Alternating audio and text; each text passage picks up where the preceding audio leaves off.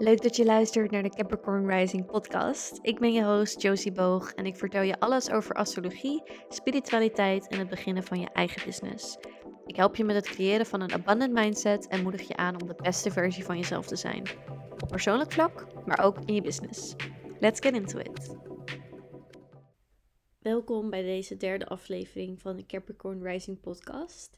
Ik hoop dat het goed met je gaat en ik ben heel benieuwd of je iets hebt gedaan rondom de solar eclipse van afgelopen weekend.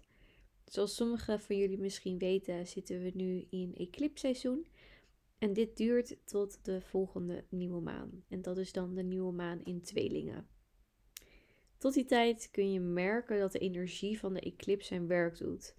En de eclipse-energie kun je eigenlijk ervaren als een soort van ja, nieuwe of volle maan energie, maar dan on steroids. Dus het is wel heel erg voelbaar. De energie is dus wat heftiger en vaak dus ook wat, ja, wat makkelijker voelbaar. Dus als er grote veranderingen plaatsvinden en dan vooral plotselinge veranderingen, dan weet je in ieder geval waar het vandaan komt en waarom dat zo is. Als je hier iets meer over wil weten, dan raad ik je aan om te kijken in welke huizen de eclipse voor jou valt. Dus in het Astro Goddess Membership leg ik hier alles over uit. Deze kan je vinden via mijn website en daar kun je stap voor stap zelf uitzoeken hoe je dit kunt berekenen en wat dit voor jou persoonlijk betekent. Nou, bij mij valt de eclipse bijvoorbeeld in het derde en het negende huis. Dus ik weet dat ik veranderingen kan verwachten op dit gebied. En het derde en het negende huis hebben te maken met communicatie, met reizen en ook je eigen, ja, je geloofsovertuigingen.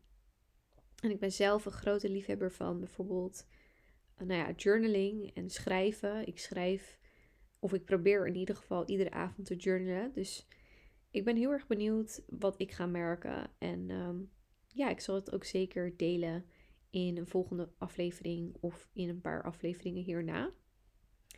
Vandaag wil ik vooral drie dingen met jullie delen die ik over de afgelopen drie jaar heb geleerd tijdens het starten van mijn eigen business.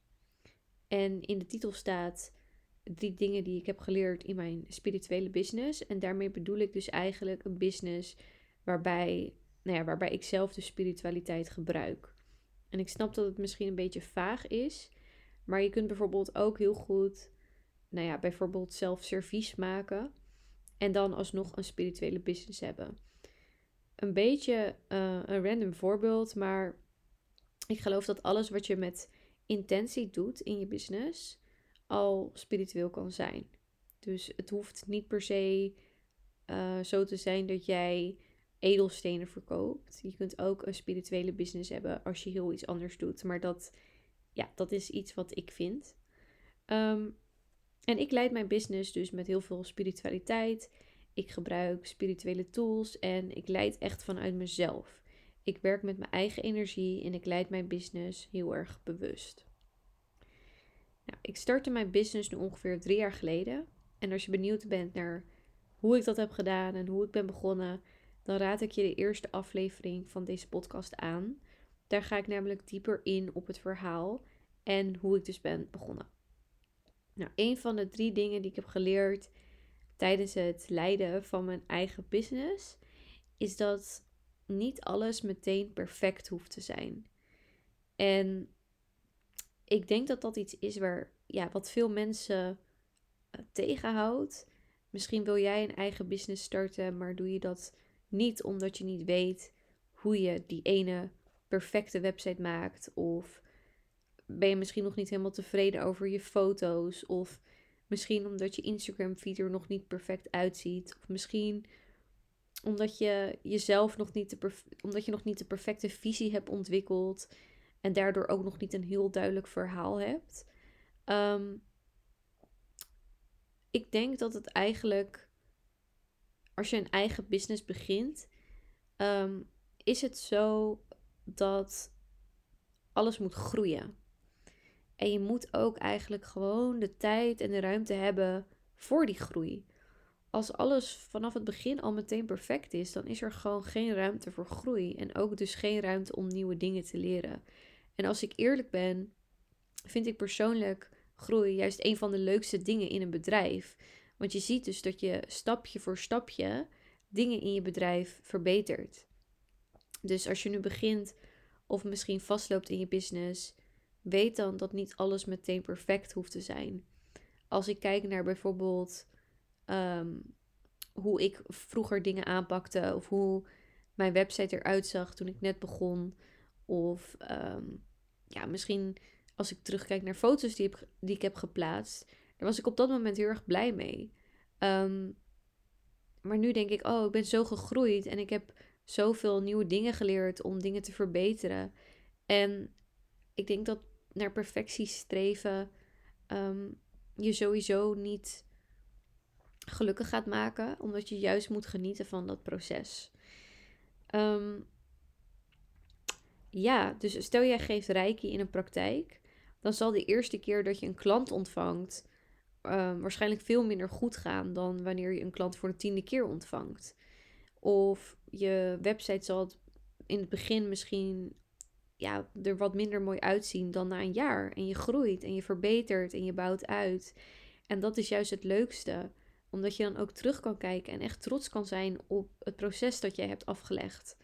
Ehm, en dat is het leuke aan ondernemen. Dus eigenlijk ehm, ja, is dat wel een van de belangrijkste dingen die ik zelf ben tegengekomen.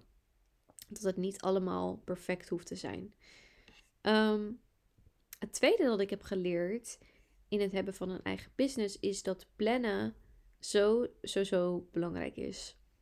Vooral als je net als ik geen team hebt en heel veel alleen doet, dan is plannen echt alles. Ik kan iedere dag zelf mijn dag indelen en dat is echt super fijn. Maar daardoor verschuif ik ook heel vaak dingen. Uh, omdat ik er bijvoorbeeld een dag geen zin in heb. Of omdat ik er geen energie voor heb. Of omdat er opeens iets anders op mijn pad komt. En zelfs soms omdat een vriendin opeens spontaan vraagt: Hè, ga je even mee wandelen of ga je mee een koffietje doen? Waardoor ik eigenlijk weer iets ga verschuiven. Maar zo werkt het gewoon niet. En ik ben persoonlijk heel goed met deadlines. Als ik iets zeg dat ik ja, als ik zeg dat ik iets ga doen, dan ga ik het ook doen. Maar ehm, ik kon soms ook heel erg lak zijn, waardoor ik alles tot het laatste moment verplaatste. En ja, daardoor ook dus meer stress had. En nu heb ik eigenlijk zoveel vrijheid in mijn business dat ik de luxe heb om te doen wat ik wil. Maar dit is tegelijkertijd ook wel mijn valkuil, want ik heb gemerkt hoe fijn structuur is. Ehm, als je een duidelijke planning hebt, dan heb je, als het goed is ook, meer vrije tijd over. En dat is uiteindelijk wel iets wat ik heel erg belangrijk vind, is tijd hebben voor de dingen die ik leuk vind om te doen. En ik vind mijn werk ook leuk, maar ik heb ook tijd nodig om bijvoorbeeld ehm, te rusten. Ik heb nu meer tijd voor selfcare. Ik heb meer tijd om met vriendinnen af te spreken. Ehm, en dat is denk ik iets wat we allemaal wel meer willen. Gewoon meer tijd voor onszelf. Dus hoe kan je hiervoor zorgen? Um, zorg dat je met een goed kalendersysteem werkt. Ik werk bijvoorbeeld zelf met iCall, zodat mijn kalender altijd up-to-date is en dat ik altijd gewoon mijn kalender, mijn agenda bij me heb, um, op mijn laptop en op mijn telefoon. En plan bepaalde taken op vaste dagen in, zodat je dus meer structuur hebt. Dus um, stel, als jij flexibel kan zijn, plan dan in ieder geval voor drie of vier dagen vaste taken in. Ik heb bijvoorbeeld een vaste dag op de woensdag dat ik mijn podcast opneem. Ehm, en ik heb vaste dagen dat ik aan teksten werk. En op vrijdagen plan ik bijvoorbeeld geen readings in. Dus dat is mijn vrije dag wat betreft readings.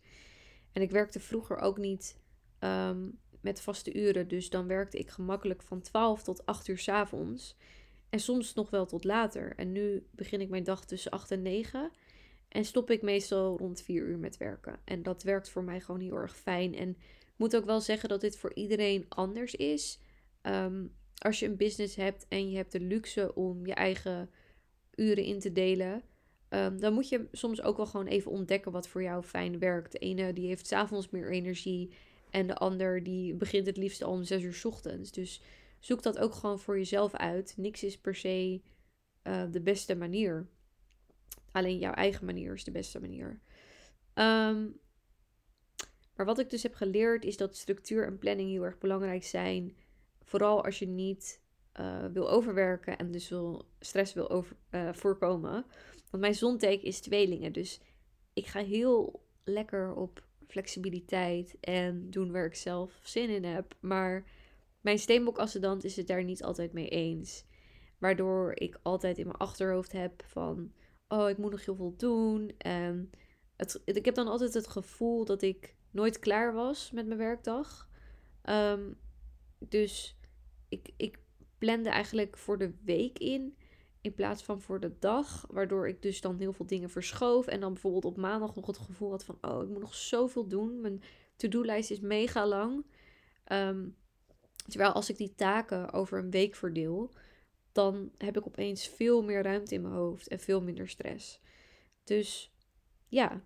Um, nu zie ik dus precies wat ik op een dag moet doen.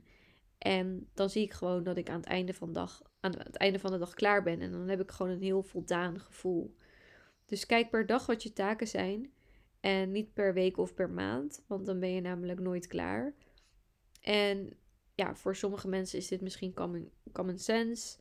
Um, maar ik ken heel veel creatieve mensen. En mensen bijvoorbeeld met ADD, die het ook heel erg moeilijk vinden om te plannen of structuur te vinden. Dus ik hoop dat zij ook iets aan deze tips hebben. Um, begin dan met het inplannen van één of twee vaste taken. En ja, geef jezelf ook niet op je kop als het niet meteen lukt. Je moet daar een beetje je eigen manier in vinden, vind ik. Nou, het laatste wat ik met jullie wil delen, wat ik heb geleerd, is om nee te zeggen. Of sterker nog, eigenlijk grenzen aangeven. En dit heeft ook wel heel erg te maken met het ontwikkelen van een intuïtie. We beginnen even bij het begin. Als je een eigen business, als je een eigen business hebt of gaat beginnen, dan is het heel erg belangrijk om een visie te hebben. Je hebt waarschijnlijk een droom. Je start je business.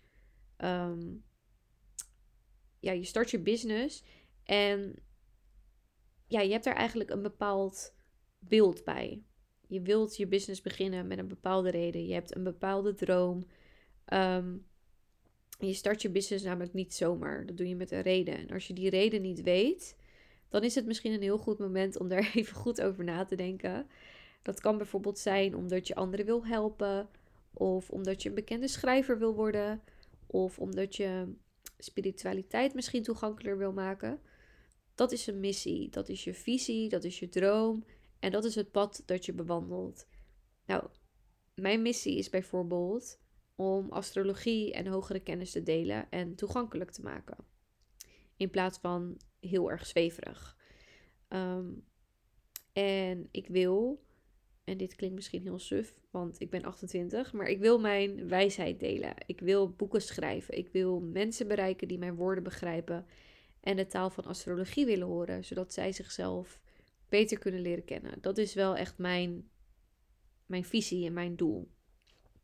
Want naar mijn mening is zelfkennis en zelfbewustzijn het allerbelangrijkste. En waarom dan nee zeggen? Nou, grenzen aangeven om jouw droom waar te maken of te bewaken. Ik kan bijvoorbeeld, uh, ik kan een voorbeeld geven over dat ik een keer ben gevraagd voor een tv-programma. En ook wel eens voor een event. En daar heb ik gewoon nee tegen gezegd, omdat ik het gewoon. Het voelde voor mij niet goed. Het paste niet bij mijn visie. En ik denk dat het uiteindelijk ook mijn droom schade had kunnen aanrichten. En ik ben heel erg blij dat ik toen naar mijn gevoel heb geluisterd. En ook mensen om me heen zeiden van, oh, dat moet je echt doen. Het is toch hartstikke leuk. Dan heb je weer uh, publiciteit. Maar voor mij voelde dat op die... Ja, het voelde gewoon niet goed. En daar, daar luisterde ik naar. En iets wat ik ook heel erg belangrijk vind, is dat ik altijd bij mezelf blijf. En dat is iets wat ik al jaren doe, ook met samenwerkingen vroeger, toen ik nog als influencer werkte. Ehm, en ik denk dat je hierbij gewoon heel erg goed naar je gevoel moet leren luisteren. En leer ruimte ontwikkelen om ingevingen te krijgen, om antwoorden te ontvangen. En soms hoor je een hele duidelijke ja en soms een hele duidelijke nee. En dat is een gevoel. En soms kun je dat gevoel nog niet helemaal plaatsen. En dan is het heel erg belangrijk dat je gaat ja, voelen voor jezelf. En misschien gaat opschrijven van waar, waarom voel ik een nee of waarom voel ik een ja. En als je een eigen business begint ehm, of hebt, zullen bepaalde mensen met je willen samenwerken. En ja, weet dat je eigenlijk ook gewoon ja of nee kan zeggen tegen die mensen. Je bent niemand iets verschuldigd. En probeer daarin ook een beetje streng te worden. Je bent niemand iets verschuldigd en juist door ja of nee te zeggen kun je heel erg authentiek blijven. En die authenticiteit zorgt ervoor dat je in lijn blijft met je eigen visie en met jouw eigen droom. En ik geloof en ik heb ervaren dat zolang je doet wat voor jou goed voelt, je business zal blijven groeien. En natuurlijk mag je ook fouten maken, want daar leer je juist van. En daardoor wordt je intuïtie soms zelfs sterker. Ehm, maar ik denk dat ik hier vooral mee wil zeggen is blijf bij jezelf. Juist door dingen anders te doen en soms nee te zeggen, zul je de juiste mensen en samenwerkingen en kansen en klanten aantrekken.